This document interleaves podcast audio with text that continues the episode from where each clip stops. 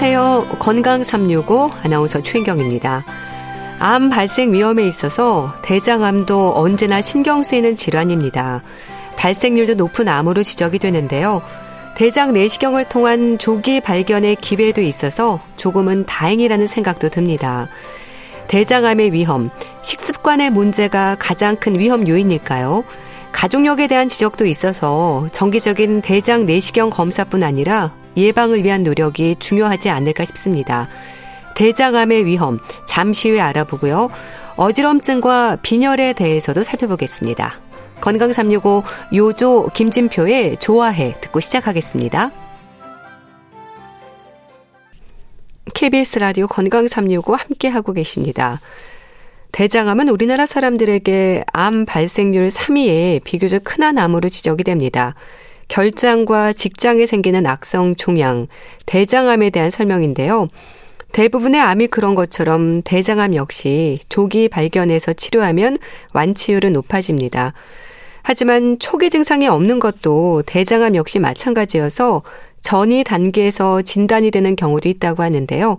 대장암의 위험과 치료, 경희대학교 병원 대장학문외과 이기련 교수와 함께 합니다. 교수님 안녕하세요. 예, 안녕하십니까. 이기련입니다. 네, 반갑습니다, 교수님. 대장암의 발생률이 남녀 모두 3위를 기록하고 있습니다. 비교적 흔한 암으로 봐야 하는 거죠? 네, 그렇습니다. 남자의 경우 폐암, 위암, 대장암 순이고요. 여자의 경우는 유방암, 갑상, 혼암, 대장암 순입니다. 전체 암 중에서 11.4%를 차지하는 아주 흔한 암입니다. 네.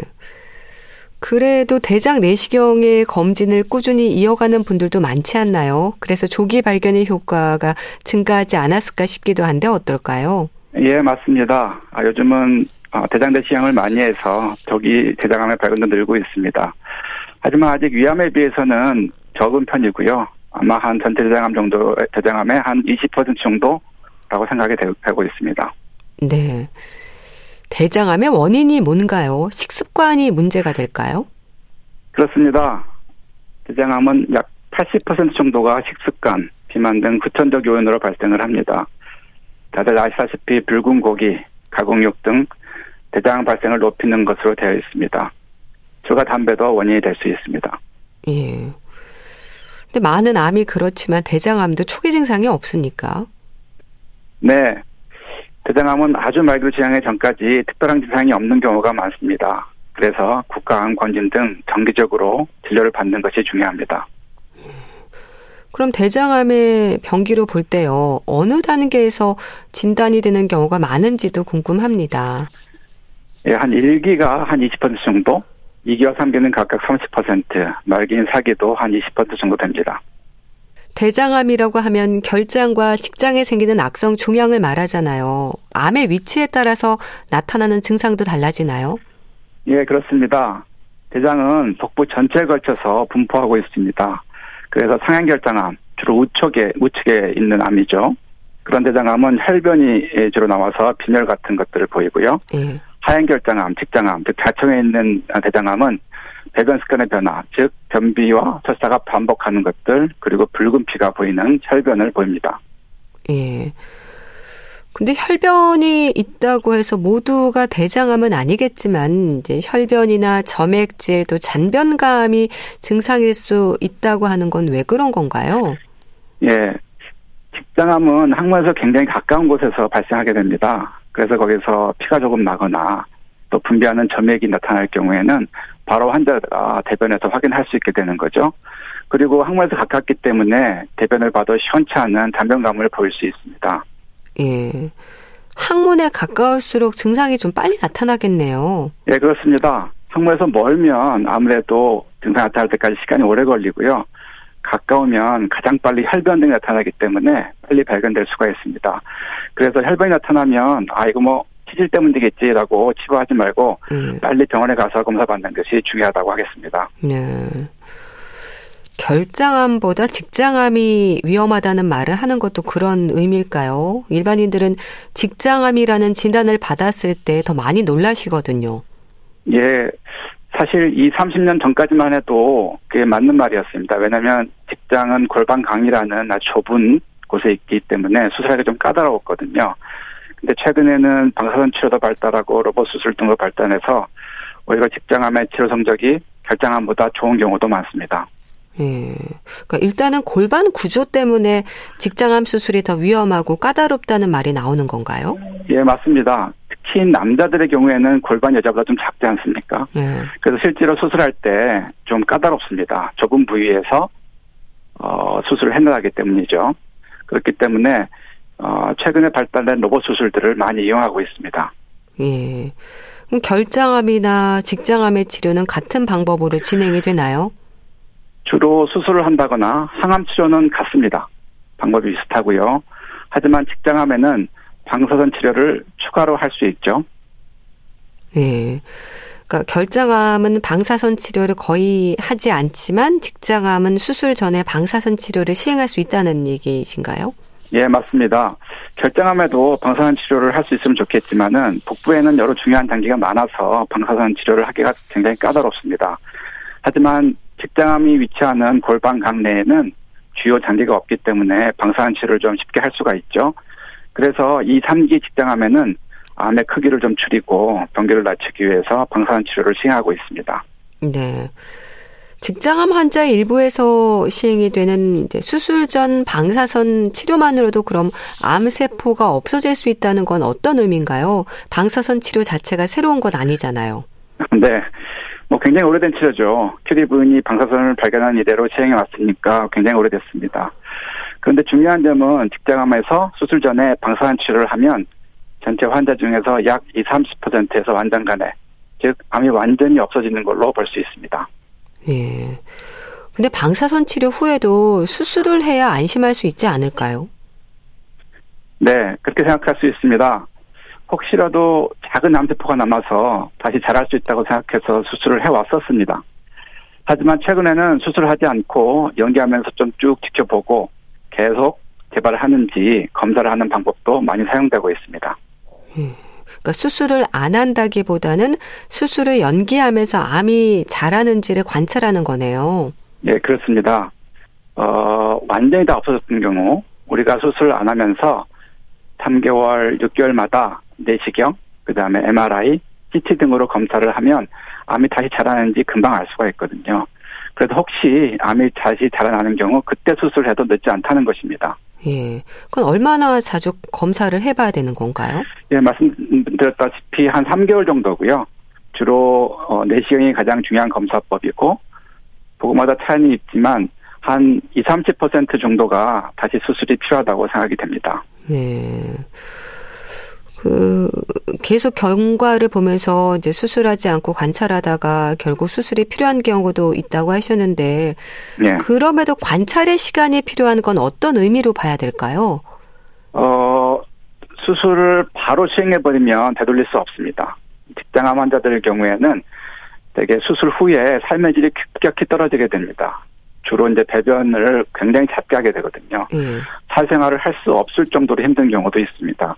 그런데 방사선 치료만으로 암이 다 없어진다면 이 중에 한 80% 정도가 방사선 치료만으로 완치될 수 있는데 수술을 해서 그렇게 삶의 질을 떨어뜨릴 필요가 없다는 거죠. 그래서 수술을 연기하면서 계속 지켜보고 혹시 다시 자라는 경우에만 수술을 시행하는 것입니다.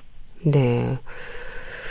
음, 그렇게 방사선 치료를 하면서 지켜보는 경우도 있고요. 또 수술이 우선되는 상태도 있을 텐데요. 어떤 부분들을 확인하고 결정을 하나요? 네, 어, 가장 중요한 거는 직장 MRI입니다. MRI가 굉장히 정확하게 암의 상태를 알 수가 있는데요. 이게 등급을 다섯 개로 나눕니다. 그래서 1, 2등급이 나온 경우에는 수술을 좀 연기하면서 지켜볼 수 있고요. 네. 3등급 이상이 나오면은 수술을 권유하고 있습니다. 네. 대장암 진단을 받았을 때 환자들은 아무래도 위치가 대장이라서 항문을 보존할 수 있는지에 대한 걱정이 클 것 같습니다. 질문을 많이 받으시죠? 예, 그렇습니다. 특히 직장암 환자분 같은 경우에는 그것부터 물어보죠. 내가 음. 항문을 살릴 수 있겠는가. 그래서 어떤 환자분들은 내가 항문을 보존할 수 없으면 수술을 안 받겠다 아. 하고 이제 수술을 완강히 거부하시는 분들도 있습니다. 예. 음. 그러니까 항문 기능을 잃는다는 게 이제 흔히 말하는 변주머니를 차야 하는 건가요? 이런 환자분들도 많으신 건가요? 예, 맞습니다. 변주문을 차는 거고요. 하지만 최근에는 수술 테크닉이 워낙 발달해서 항문 보존율이 굉장히 높습니다. 특히 우리나라는 항문 보존율이 세계 최고 수준으로서 90%를 넘습니다. 예. 예. 그 삶의 질을 지적해 주셨는데요. 아무래도 심리적으로도 위로가 필요한 경우도 많을 것 같아요. 예, 맞습니다. 이게 이제 뭐 세상을 다 잃은 듯한 그런 상실감을 가지고 많이 오는데요. 사실 굉장히 치료법이 많이 발달했기 때문에 그렇게 크게 걱정할 필요가 없다. 이렇게 좀 위로를 드리고요. 또 학문을 잃을까봐 굉장히 걱정하시는 분이 많은데 예. 아주 특별한 몇몇 경우를 제외하고는 거의 살릴 수 있습니다. 이렇게 위로를 많이 드리고 있습니다. 네. 의료진의 입장에서도 이제 학문을 보존하려고 노력을 많이 하실 것 같은데요. 그래도 네. 의학이 많이 좀 발전한 거죠? 네, 맞습니다. 특히 이제 수술법이 굉장히 많이 발달했습니다. 복강경 수술은 굉장히 보편적이 됐고요. 로봇 수술도 굉장히 많이 사용되고 있습니다. 특히 직장암에는 로봇 수술이 굉장히 효과적이어서 좁은 골반각 내에서 직장암을 깨끗하게 안전하게 어, 제거할 수가 있습니다. 네. 그 항문을 보존한다는 게 실제 우리 항문의 기능을 그대로 할 수 있는 건가요? 항문은 보존할 수가 있는데요. 직장이 완전히 절제가 되면 아까 말씀드렸다시피 직장의 기능이 결국 대변을 보관했다가 하루에 한 번 정도 이렇게 내보내는 건데 예. 직장이 없게 되면 대변, 그러니까 화장실을 굉장히 자주 가야 되는 그런 불편함은 있습니다. 수술법에 대해서도 궁금한 부분들이 많은데요. 이제 복강경 로봇 수술에 대한 관심이 많고요. 실제로도 수술법으로 많이 쓰이는 걸로 알고 있습니다. 좀 소개해 주세요. 네. 어, 우리나라는 수술 선진국입니다. 실제로 복강경을 세계에서 가장 많이 쓰는 나라고요. 한 대장암의 80% 이상을 복강경 수술을 하고 있습니다. 그 로봇 수술을 개발한 나라도 우리나라고요. 그 직장암에서는 로봇을 굉장히 많이 쓰고 있죠. 그래서 아마 우리나라에서 수술 받으신 분들은 안심하셔도 될 것 같습니다. 예. 복강경이나 로봇 수술을 통한 최소 침습 수술이라는 거는 어떤 방법인 건가요? 예, 간단하게 말하자면 그 이전에는 배를 전부 개복해서 길게 열고 수술하지 않았습니까? 근데 최소 침습 말 그대로 침습을 최소한으로 해서 구멍 몇 개를 뚫고 수술을 하는 겁니다. 그래서 수술 후에 통증이 굉장히 적고 회복이 아주 빠르다는 장점이 있습니다. 예. 수술 시간은 비교적 짧은가요? 수술 시간은 개복에 비해서 어, 더 길지는 않습니다. 그래서 저희 나라는 수술을 굉장히 많이 예, 잘하기 때문에 외국, 외국에는 수술 시간이 복강경 수술 경우에 굉장히 길게 되는데 우리나라는 그렇지 않습니다. 예. 복강경이나 로봇 수술을 결정하는 어떤 기준이 있습니까? 예, 그 복강경 수술은 아마 거의 대부분의 대장암에서 시행한다고 보면 되고요. 로봇 수술은 비용의 문제가 좀 있습니다. 이게 아직 급여가 되고 있지 않기 때문에 조금 비용이 비싼 면이 있지만 직장암에서는 특히 장점이 있습니다. 아까도 얘기했듯이 좁은 골반강에서 아주 정확하게 안전하게 암을 제거할 수 있는 장점이 있기 때문에 네. 주로 직장암에서 많이 사용되고 있습니다. 네. 뭐 수술 후에도 확인할 부분들이 많겠죠. 수술 후에 가장 중요한 건 역시 병리 검사입니다. 병리 검사라는 거는 뼈맨 모든 조직을 전부 현미경으로 검사를 하는 건데요. 그래서 암이 어디까지 가 있는지에서 변기를 나타나게 됩니다.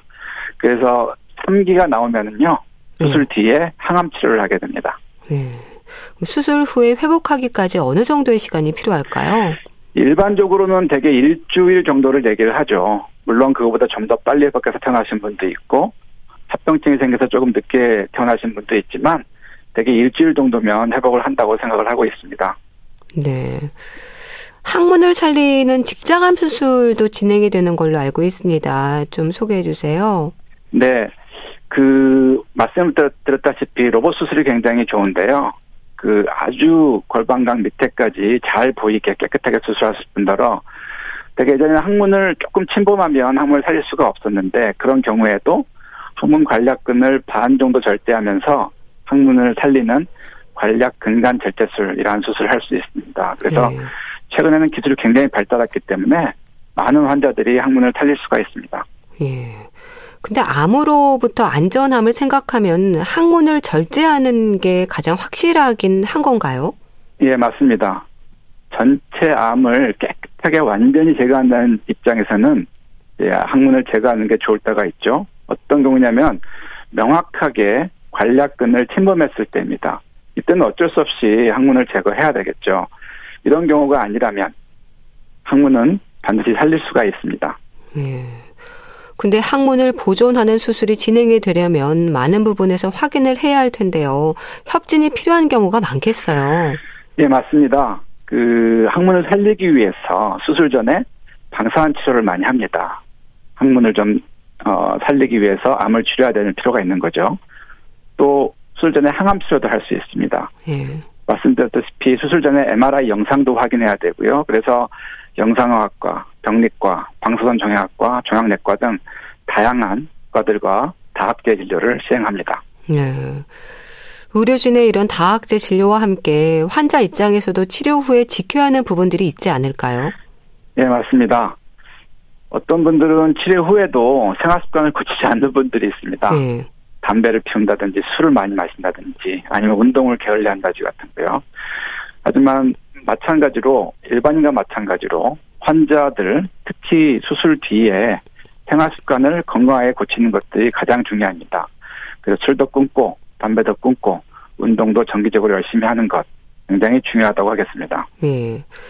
혹시 변주머니를 차야 했던 환자들이 다시 재수술로 좀 더 나은 상태로 재수술을 할 수 있는 경우는 없을까요? 항문을 살려둔 채로 변주문을 찬 경우가 있습니다. 그런 경우는 그 집어넣으면은 다시 항문으로 대변을 볼 수 있는 거고요. 항문을 없앤 경우에는 이거를 다시 되돌릴 방법은 없습니다. 음.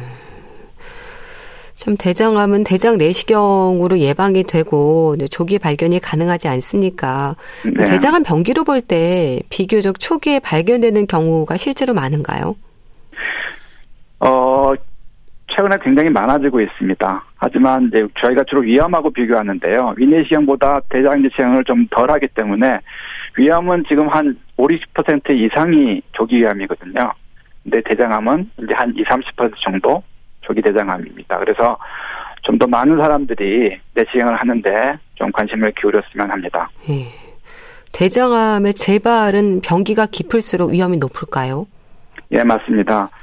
어, 하지만 우리나라 대장암 치료 성적이 세계에서 가장 좋습니다. 예. 일반적으로 완치율이 70%가 넘었고요. 그래서 나 대장암을 걸렸으니까 야 이제 나 죽는구나 생각하실 필요가 없고요.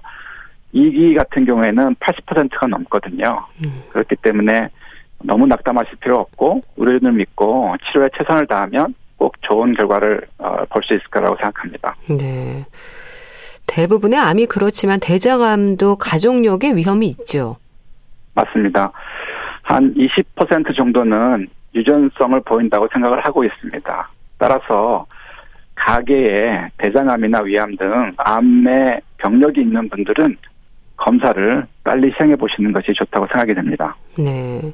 그래 유전적인 부분도 문제가 되고 또 가족력은 아무래도 같은 식생활이 문제가 되는 걸까요?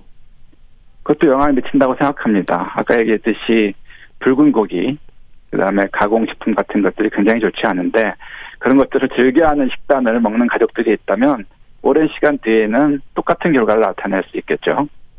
네. 참 대장암은 무조건 수술을 해야 하고 변을 보관하는 이제 장루 주머니를 차야 한다는 생각에 막연한 불안감을 갖는 분들이 많은데요. 대장암 수술을 앞둔 분들에게 또 재발을 걱정하는 분들에게 어떤 말씀을 주실까요? 예, 어 장루 주머니는 극히 일부의 사람들만 차게 됩니다. 그러니까 근데 그건 너무 걱정하실 필요 없을 것 같고요. 예. 그리고 암이 주로 재발을 많이 하니까 나도 이제 재발해서 이제 죽는 거 아닌가라는 걱정을 많이 하시는데 어, 대장암의 치료 성적이 80% 이기는 3기도 70%를 넘습니다. 완치율이. 예. 그렇기 때문에 너무 걱정하실 필요 없고 의료진을 믿고 맡겨주시면 좋은 결과를 볼 수 있을 거로 생각합니다. 예. 혹시 그 장루 주머니를 차고 있는 분들의 경우에는 어떤 부분에 조심하고 좀 신경을 써야 하나요? 어, 본인이 잘 관리할 수가 있습니다. 근데 그 관리하기까지는 좀 교육이 필요하거든요. 그 되게 병원에서 그 교육을 제공을 합니다. 근데 어떤 분들은 그 교육을 잘 안 받으시려고 그래요. 네. 그래서 교육을 잘 받으시고 내가 이걸 잘 관리하면 어 굉장히 사회생활 하는데 아무 지장 없이 이제 다닐 수 있거든요. 그래서 교육을 잘 이수하시고 본인이 직접 홀로 장르를 관리할 수 있는 그런 테크닉을 익히시는 것이 중요하다고 생각합니다. 네. 예를 들어 교육이라면 어떤 교육인 건가요? 그러니까 수술 바로 뒤에 어, 장르 주머니를 어떻게 만들고 어떻게 차고 어, 하는 것들을 다 가르쳐 주거든요. 네. 이게 배우지 않고 그냥 대충 하게 되면은 이것도 이제 상처가 더 남게 되고 장르 주변이 헐는 그런 여러 가지 합병증이 생기게 됩니다. 그래서 이 어떻게 만드는지 착용하는지 어떻게 사용하는지에 대한 교육입니다. 네. 대장암을 예방하기 위한 방법도 알려주세요. 어, 다른 암과 똑같습니다. 생활 습관인데요. 안 좋은 걸 끊고 술, 담배죠. 그다음 규칙적으로 생활하고 제일 중요한 거는 운동에 규칙적으로 하는 거고요. 어, 먹는 거는 아까도 얘기했지만 붉은 고기, 가공육 이건 좋지 않습니다. 신선한 채소, 야채 같은 것들을 많이 드시는 게 좋을 것 같고요. 네. 생활 습관을 잘 지킨다면 많은 부분 예방할 수 있을 것으로 생각합니다. 예. 대장 내시경도 역시 정기적으로 해야 되는 맞습니다. 거겠죠? 예. 빨리 발견하기 위해서는 대장 내시경을 해야 되고 빨리 발견되면 100% 완치시킬 수 있습니다. 네. 참 대장암은 노인은 노인대로 비교적 젊은 사람은 젊은 대로 삶의 질에 있어서 힘든 부분들이 있을 텐데 예방을 위해서 또 술 담배가 위험한 이유도 강조해 주세요. 예. 이거 뭐 상식이죠. 담배는 상식이 돼서 뭐 다 아시겠지만 근데 담배는 폐암만 걸리는 줄 아는데 그렇지 않습니다. 담배는 모든 암의 원인이고요. 어, 술은 별로 암을 유발하지 않는 것으로 생각했지만 술도 역시 1급 발암물질입니다. 특히 직장암은 두 배 정도 높이는 것으로 되어 있기 때문에 술도 조심하셔야 되겠습니다. 네. 좌욕이 대장암을 예방한다는 말도 합니다. 글쎄요, 도움이 될까요? 좌욕이 직접적으로 대장암을 예방할 수는 없고요. 좌욕은 오히려 이제 치핵 등 항문 질환을 예방하는 크게 도움이 될 수 있을 것 같습니다. 네, 알겠습니다. 자, 오늘은 대장암에 대해서 자세히 알아봤는데요. 경희대학교 병원 대장항문외과 이기련 교수와 함께 했습니다. 말씀 잘 들었습니다. 감사합니다. 예, 감사합니다. KBS 라디오 건강 365 함께 하고 계신데요. 자넷 잭슨의 Again 듣고 다시 오겠습니다.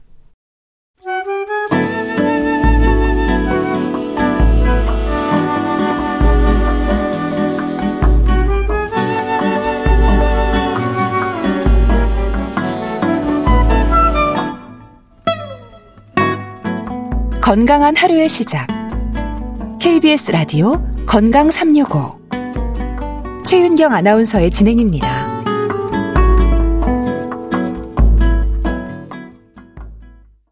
어지럽다, 핑돈다, 휘청했다. 어지럼증을 느낄 때 얘기되는 표현들입니다. 특히 노인들은 낙상의 위험으로도 이어질 수 있어서 조심해야 하는데요. 어지럼증이 있을 때 가장 먼저 떠올리는 질환이 빈혈입니다. 글쎄요, 어지럽다고 모두 빈혈인 걸까요? 그렇진 않죠. 하지만 빈혈의 위험에 대해서도 무심할 수만은 없다는 생각도 드는데요. 대한의사협회 백현옥 부회장과 함께 합니다. 안녕하세요. 네, 안녕하십니까. 자, 교수님, 어지럼증은 노인들에게도 흔한 증상 중의 하나죠? 그럼요. 65세 이상을 봐도 40%, 75세가 넘어가면 노인의 절반인 50%가 어지럼증을 호소한다고 합니다. 네. 그러니까 아예 노화 때문에 누구나 겪는 자연스러운 것이다라고 생각하기도 하죠. 그리고 실제로 어지럼증 때문에 병원을 찾는 환자의 대부분이 노인이기도 합니다. 그래서 어지럼증으로 병원을 찾은 환자 중 도대체 60세 이상이 얼마나 되냐 그랬더니 절반이라고 하더라고요. 아, 네. 그러니까 어지럽다 그럴 때는 노인들이 많이 찾아오긴 해요. 네. 네. 근데 노인들의 어지럼증 같은 경우는 낙상과 같은 사고 위험으로도 직결이 될 수 있어 걱정이 되는데요. 근데 어지럼증이 곧 빈혈을 뜻하는 건 아니지 않나요? 잘 아십니다. 네. 방금 어지럼증 때문에 병원을 찾는 환자의 대부분이 노인이라고 말씀을 드렸어요. 그러니까 60세 이상 환자 비율이 전체 환자의 한 47.7%나 된다니까요. 근데 이분들께서 병원에 오셨을 때 증상을 표현하기는 나 빈혈 때문에 왔어요. 아. 라고 하시는 분들이 대부분이십니다. 네. 이제 찬찬히 확인을 해보면 결국은 어지럼증을 빈혈이라고 표현한 것인데 사실은 빈혈이라는 것은 말 그대로 피가 부족한 상황을 말하게 되죠.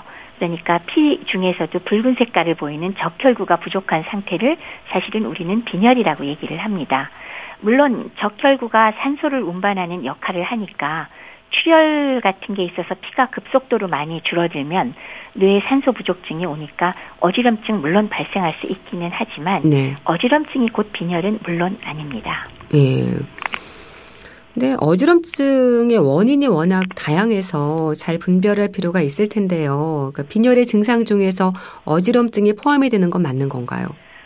어, 만약에 이제 빈혈 중에도 사고나 뭐, 뭐 교통사고 같은 거 있잖아요. 그래서 큰 혈관이 망가졌다. 그래서 급성으로 피를 펑펑 쏟는다. 다량 출혈을 하는 경우는 빈혈하고 연관돼서 어지럼증 당연히 올 수 있고요. 네. 저혈압 쇼크 같은 거 동반될 수는 있기는 있습니다.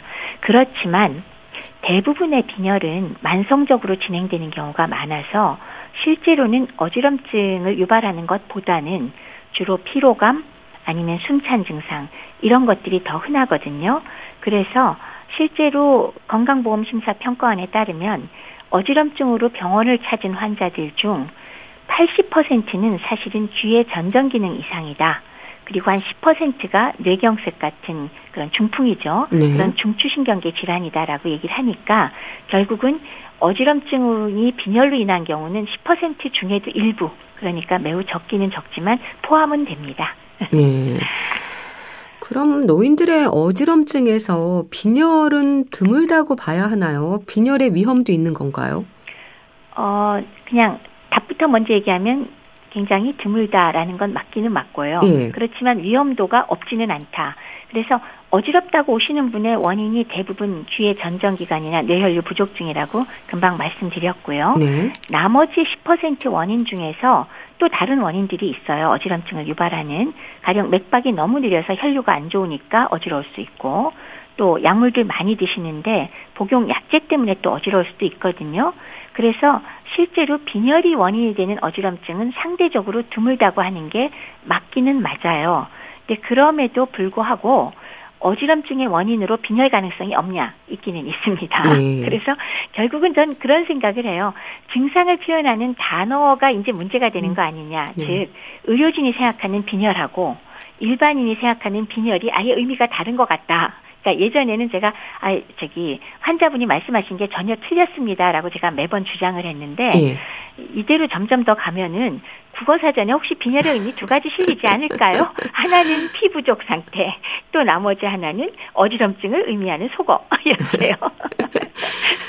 자, 그럼 빈혈에 대해서도 설명이 좀 필요할 것 같은데요. 어떤 상태인 건가요? 그러니까 빈혈이라는 것은 혈액 중에서도 적혈구 또는 적혈구 내에 있는 혈색소가 건강한 사람보다 감소해 있는 상태를 저희가 빈혈이라고 부릅니다. 예. 근데 이제 이 혈액 내 적혈구의 역할이 우리 몸의 여러 기관에 필요한 산소를 운반해서 공급을 해주는 역할을 하잖아요. 그래서 빈혈의 결과는 이러한 적혈구가 부족하기 때문에 신체 각 조직에 저산소 혈증이 발생하는 상태, 이것을 빈혈이라고 말합니다. 네. 적혈구가 감소하는 원인은 또 뭔가요? 몇 가지 나눠서 생각해 볼까요? 네. 우선 첫 번째는 아까 계속 맨 처음에 말씀드렸듯이 출혈, 뭐 용혈성 빈혈 이런 걸로 몸에 있는 피가 어쨌건 우리가 잃어버리는 거예요. 혹은 적혈구가 파괴돼 버리는 경우 피가 모자라게 되겠죠. 두 번째는 아예 혈구를 잘 못 만든다 하는 경우가 되겠는데 어, 한 가지는 재생불량성 빈혈이라고 골수가 공장이 일을 못하는 경우가 됩니다. 이 경우는 적혈구, 백혈구, 혈소판 모조리 다 감소하게 될 거고요. 네. 그다음에 똑같이 만들지는 못해도 어, 공장이 잘못된 게 아니라 재료가 모자라요. 영양소가 부족한 경우가 되겠습니다. 그래서 철분이 없거나 비타민 B12가 모자라거나 엽산이 부족하거나 이런 경우에 빈혈이 생길 수가 있고요. 네, 네 번째는 만성 질환에 동반돼서 발생하는 소위 속발성 빈혈이 있는데요. 암에 걸렸거나 자가 면역 질환이 있거나 만성 신부전 이런 경우에 어, 빈혈이 동반되는 경우가 굉장히 많습니다. 크게 네 가지 원인을 생각할 수 있겠습니다. 네. 근데 몸의 어딘가에서 출혈이 있다는 건 위험 신호이지 않나요? 그럼요. 사고나 손상 같은 걸로 인해서 큰 혈관이 터져서 급성으로 펑펑 쏟아져 나오면 이거는 뭐 삽시간에 몸을 돌아가는 피가 부족하게 되는 상황이라 이럴 땐 사실 어지럼증이 문제가 아닙니다. 초반에는 어지럽지만 저혈압 쇼크가 돼버리면 아예 의식 잃어버리니까요. 음. 정말 시급한 상황이고요. 원인 부위를 찾아서 지혈은 물론 해야 될 뿐더러 빨리 수혈 같은 것을 준비해서 해야 되는 서둘러야 되는 아주 위급한 상황이 되겠습니다. 네. 그 말씀 주신 위험 상황의 빈혈도 있지만 또 만성 빈혈의 경우도 있는 거죠. 그렇습니다. 그러니까 위 12장 궤양이 있는 거 왜 거기서 빈혈 동반되는 분들 곧잘 보잖아요. 혈관이 노출이 돼서 조금씩 새는 거고요. 그 다음에 뭐 염증성 장 질환이라든지 기타 장에도 궤양이 생길 수가 있고요. 또 악성 질환이 있으면 꼭 위장관이 아니어도 역시 빈혈이 동반될 수 있고 또 소화관에 치질 문제가 있어도 소량씩 출혈이 있기 때문에 또 빈혈이 생길 수 있습니다. 네. 그거 외에도 아스피린을 그 어, 혈액을 묽게 한다는 그런 의미가 있다 하면서 오랫동안 드시는 분들 계시잖아요. 그런 경우에도 만성적인 소화관 출혈 있을 수 있거든요. 그거 외에 젊은 여성의 경우는 뭐 생리량이 과다했다. 이런 경우 철분 결핍성 빈혈이 올 수가 있습니다. 또 임신 시에는 어, 내가 갖고 있는 그, 그 철분보다도 필요한 혈액량을 아기한테 급격하게 공급을 해줘야 되니까 요구량이 증가해서 역시 철분 결핍성 빈혈이 발생할 수가 있으니까 네. 이런 것들이 다 원인이 되어서 빈혈이 발생할 수 있겠습니다. 예. 근데 사실 만성 빈혈로 인한 뭐 피로감이라든지 쇠약감의 증상 같은 경우는 사실 특징적이라기보다는 다른 질환의 증상이기도 하잖아요. 구분하기가 쉽지 않겠어요. 그렇죠. 금방 말씀 주셨듯이 피곤하거나 쇠약하다는 거, 뭐 무력하다 이런 거는 정말 모든 질환의 공통적인 증상이잖아요. 예. 그래서 그냥 이 증상만 갖고 구별하기는 물론 어렵고요. 그리고 이제 그래서 이제 우리가 보는 거는 가령 연령이라든지 갖고 있는 기저 질환이라든지 뭐 생리를 하는가 여부라든지 음. 대변 색깔이 어떤지 뭐 체중 변화 이런 것들을 확인하고 또 외양을 볼 수가 있겠죠. 아무래도 빈혈이 있으면 피부가 좀 창백해질 거고 뭐 결막이나 이런 데도 창백해질 거고요. 손톱도 창백해집니다. 그래서 혈색이 없다라는 말을 할 수가 있겠고요. 또 음, 다른 그 뭐 손바닥 이런 데도 창백한 걸 우리가 볼 수 있을 뿐만이 아니라 피부가 탄력이 없어지고 모발도 거칠어질 수가 있고요. 손톱이 잘 부서지거나 모양이 바뀔 수도 있거든요. 그래서 이런 것들을 갖고 일단 빈혈을 의심하게 되면은 그 다음번에 우리가 검사를 해서 확인을 하게 되죠. 네. 노인들의 빈혈도 비교적 흔하다면 어느 정도인 걸까요? 어, 65세 이상 노인들의 경우 우리나라의 그, 그 검사 결과를 봤더니 어, 빈혈 유병률이 14%라고 합니다. 음. 그러면 사실은 65세 미만의 빈혈 유병률은 6.5%거든요. 그러니까 사실은 노인의 경우는 다른 그 65세 이하보다는 빈혈 유병률이 두 배 이상이 된다는 거니까 어, 매우 많은 거죠. 네. 그리고 성별로 본다면 여성 노인이 남성에 비해서 1.3배 정도로 30% 정도 더 많은 걸 알 수가 있습니다. 네. 앓고 있는 다른 질환이 빈혈의 위험을 높일 수도 있는 건가요? 그럼요.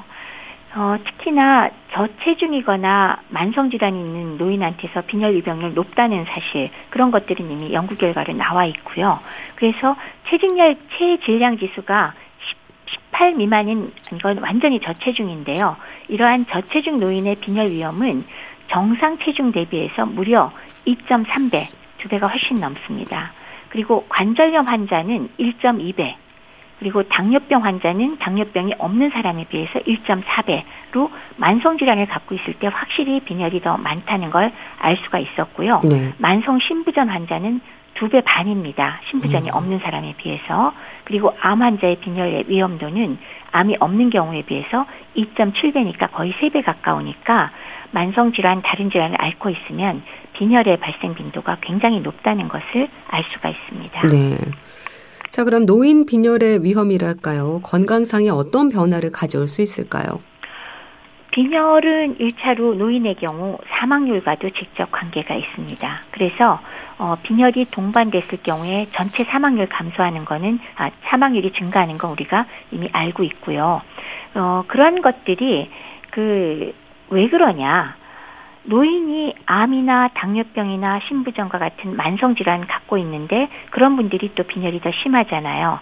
그래서 노인의 빈혈이 조기 사망률과 질병 발생 위험을 높이는 원인이 되는 거라고 얘기는 우리가 하기는 하는데 네. 이것도 왜 닭이 먼저냐 달걀이 먼저냐 네. 논쟁이 생길 수 있기는 합니다. 즉 만성 질환이 있어서 빈혈이 생기는 거다라고 할 수도 있고 아니면 역으로 빈혈이 있기 때문에 만성 질환이 더 심해지는 거, 심해져서 사망률을 높이는 거 아니냐라고 할 수는 있는데 어쨌건 사망률이 높아지는 것과 관계가 있는 것은 만성 질환을 악화시켜서 그런 면은 있을 것이다라고 할 수 있을 거고요. 네. 그다음에 그것 외에 궤양이나 치질 등 이렇게 소화관 출혈 같은 그런 철분 결핍성 빈혈은 사실 원인만 제대로 찾으면 해결이 되지만 이러한 만성 질환 관련 만성 빈혈은 치료 목표 자체가 기저질환을 잘 치료하는 게 1번이거든요. 그리고 어, 혈색소, 즉 빈혈을 완벽하게 정상화시키는 것이 사실은 가능하지 않습니다. 금방 도로 떨어지고 그러거든요. 예. 그럼에도 불구하고 심한 빈혈을 놔두면 만성 질환도 악화되고 노인의 그 여러 가지 증상이 악화돼서 사망률을 높이기 때문에 어느 정도는 어, 빈혈을 해결을 해드려야 되지만 완전 정상까지 해결하기가 쉽지도 않고 그것을 목표로 삼지는 않는다라는 말씀을 드릴 수 있고요. 네. 그다음에 이제 노인의 경우 또 숫자상으로 즉 아까 혈색소라고 말씀드렸는데요. 그것이 그렇게 심하지 않더라도 쇠약감이나 허약감 혹은 가슴이 아프되거나 의식과 행동의 변화 또는 근력이 약화돼서 신체 활동 능력이 현저하게 감소됩니다. 그래서 넘어지기도 잘하고 고관절 골절 등의 문제를 유발할 수 있기 때문에 증상이 유발하지 않을 정도의 빈혈 관리는 상당히 중요하다고 할 수 있겠습니다. 네. 자, 그럼 빈혈에 대한 적절한 치료가 필요할 텐데요. 우선 진단을 위해서 확인해야 하는 수치들이 있겠죠. 좀 알려주세요. 어, 병원에서 가장 기초적으로 하는 검사가 되겠습니다. 혈액 검사가 이제 혈구 검사를 하는데요. 적혈구, 백혈구, 혈소판 수와 헤모글로빈, 즉 혈색소 검사를 하거든요. 예. 근데 이제 세계 보건기구의 진단 기준에서도 헤모글로빈 수치를 우리가 많이 사용하고요. 남성의 경우 헤모글로빈 수치가 13g per 데시리터 미만, 그리고 여성의 경우 경우는 12g per 데시리터 미만이면 빈혈로 분류를 하고 있습니다. 음. 노인 빈혈의 치료에서 가장 우선이 되는 부분이 뭘까요? 가장 중요한 거요. 네. 원인을 확인해야 됩니다. 네, 정말 네. 중요합니다. 근데 그 중에서도 만성 질환에 의한 빈혈이 가장 흔한 거 우리가 알고 있거든요. 3분의 1은 만성 질환에 의한 빈혈입니다. 또 이런 노인에서의 만성 질환에 의한 빈혈은 그 이 만성 질환에 의해서 어, 염증성 그 사이토카인들이 나오면서 장에서 철분 흡수도 억제하고 또 골수에서 적혈구를 만들어내는 것도 억제해서 발생하게 되거든요. 그래서 이런 원인 때문에 만성 질환을 잘 치료하는 것이 일단 중요한데 그럼에도 불구하고 급성으로 악화된 빈혈이 만성 질환자에 동반됐다. 그러면 다른 병이 동반되는지 확인해야 되고요. 네. 특히나 악성 질환이 동반되는지 반드시 찾아내야 되겠습니다. 근데 이제 그것 외에 어, 만성 질환 이외에 다른 원인 뭐 없냐? 있죠. 영양소 부족증, 예. 혈결핍성, 빈혈 혹은 비타민 B12, 엽산 결핍증 굉장히 중요한 원인이 되고요. 그거 외에 이제 출혈이나 신부전증이나 골수 형성 이상 증후군 이런 것들이 역시 원인이 되겠습니다. 네. 그러니까 적혈구가 감소하지 않도록 챙겨야 하는 영양소들도 많다는 얘기인데 이거는 흔히 말하는 조혈에 필요한 영양소에 관심을 가져야 한다는 의미일까요? 네, 맞습니다. 잘 아시는 철분 있고요. 노인들한테는 비타민 B12와 엽산이 부족할 수가 있거든요. 그래서 이런 것들이 빈혈의 원인의 일부가 될 수 있기 때문에 어, 병원에서 한번 체크해 보시면 부족한 정도를 알 수가 있거든요. 필요하다면 적절한 영양 보충제 사용하시면 되겠습니다. 네. 그럼 노인 빈혈이 이제 철분 부족의 원인이라면 살펴야 하는 다른 질환의 위험도 있는 걸까요? 노인에서의 철결핍성 빈혈은 사실은 대부분 위장관 출혈에 의해서 발생합니다. 음. 그러니까 위장관 출혈의 원인으로는 방금 말씀드린 장기적으로 드시는 아스피린 그리고 비스테로이드성 소염제를 드시는 것들이 원인이 될 수 있고 소화성 궤양, 위암, 대장암, 개실염, 뭐 혈관 기형 이런 것들이 원인이 되는데 이런 것들을 살펴보고 그 철분 결핍성 빈혈이 확실하다. 그러면은 이제 철분 제제를 6개월 정도 투여하면 호전되지만 그런 출혈 이외에 다른 원인이 있다면 역시 해결을 해야 되는데 중요한 거 짐작하시죠? 위암, 대장암, 그리고 궤양 등이 있으면 네. 각각에 대한 적절한 치료 꼭 해드려야 되니까 꼭 이런 걸 체크를 하셔야 됩니다. 네. 암 확진 그리고 궤양 여부 확인하셔야 되겠습니다. 네. 반대로 이건 어떨까요? 철분이 부족하지 않음에도 또 철분제를 과하게 복용하는 경우도 있는데 이럴 때 오히려 해가 되는 부분도 있을까요? 철분이 부족하지 않은데 철분이 불필요하게 과다하게 들어가면 사실은 인체 내 산화 스트레스가 가중됩니다. 그래서 건강에 해롭죠. 실제로 뇌졸중이나 아니면 세균이 피부를 감염하는 위험도를 철분 과다로 인해서 높아진다라는 보고가 있습니다. 네. 그래서 확실하게 철분 부족증이 아니라면 노인들의 경우 빈혈기가 있다고 철분을 무조건 드시는 것은 피하도록 권해드리고 싶습니다. 네. 그러니까 영양제라고 하면 일단 좋다는 생각을 하는데 어르신들이 드시는 영양제를 좀 살펴야겠네요. 굉장히 중요한 일이죠. 그러니까 막 좋다 그래서 진짜 뭐 한뭐 10가지쯤 드시는 분들 계시는데요. 한 번은 좀 이런 걸 봐주실 수 있는 주치의 선생님이나 영양 전문가한테 점검을 꼭 좀 받아보셨으면 좋겠어요. 오늘은 이제 빈혈 갖고 얘기하기 때문에 불필요하게 철분 과다하게 들어가 있는 것 뭐 빼셔야 될 거고요. 그것 이외에도 겹치거나 과다하게 들어가거나 상호 작용하는데 좋지 않은 것들도 있으니까 영양제 드시는 거 정기적으로 꼭 좀 점검 받아보시기 바랍니다. 네. 참 빈혈이라는 진단을 받았을 때도 잘 살펴야 할 텐데요. 심장 질환이 있거나 치매 증상이 있는 노인들에게는 또 빈혈이 질환을 악화시키는 요인으로도 작용한다고 들었습니다. 네. 심장 질환이 있는 경우에는 빈혈 자체가 산소 운반 능력이 떨어지잖아요. 그래서 원래 이걸 보상하기 위해서 심부전증, 그러니까 심장 부하가 커져서 심부전증 생기기 쉽거든요. 기저질환 있으면 문제가 심각할 수 있을 거고요. 치매 중에도 동맥경화성 치매가 가장 흔한데 이게 바로 혈관이 좁아져서 뇌혈류가 원활하지 않은 상태잖아요. 여기에 빈혈이 동반되면 산소 운반 능력은 더욱 떨어지니까 증상 당연히 악화시킬 거고요. 음. 그래서 이런 경우에 빈혈 수치를 약간만 개선시켜도 전신 상태 호전이 눈에 띌 정도로 좋아질 수 있으니까 어 역도 성립하겠죠. 혈색소가 조금만 더 낮아져도 전신 상태는 매우 나빠질 수 있으니까 아주 섬세하게 조정을 해드리면 훨씬 호전시킬 수 있습니다. 예. 그런 의미를 보면 뭐 가슴 통증이 있거나 몸이 잘 부을 때도 빈혈을 의심할 수 있겠네요. 네, 만성 빈혈이 매우 심한 경우는 사실은 주증상이 심부전증으로 오거든요. 그러니까 흉통, 그 다음에 숨찬 거, 몸이 붓는 거 이런 증상이 올 수가 있죠. 네. 참 어떻게 보면 빈혈의 원인이 너무 많기 때문에 수치상 빈혈로 나타나면 원인을 찾는 검사가 필수적이 되겠네요. 그럼요. 제일 중요한 거죠. 원인에 따라서 치료 방침 접근이 완전히 다르잖아요. 그러니까 어, 뭐 빈혈이 있는 것 같다 그러면 반드시 주치의 선생님과 상의하시고 적절한 검사로 원인 정확히 잡고 치료하시는 게 필요하겠습니다. 네, 알겠습니다. 자, 오늘은 노인 빈혈에 대해서 자세히 알아봤는데요. 대한의사협회 백현옥 부회장과 함께 했습니다. 감사합니다. 네, 감사합니다. 잔나비의 주저하는 연인들을 위해 보내드리면서 인사드릴게요. 건강365 아나운서 최인경이었습니다. 고맙습니다.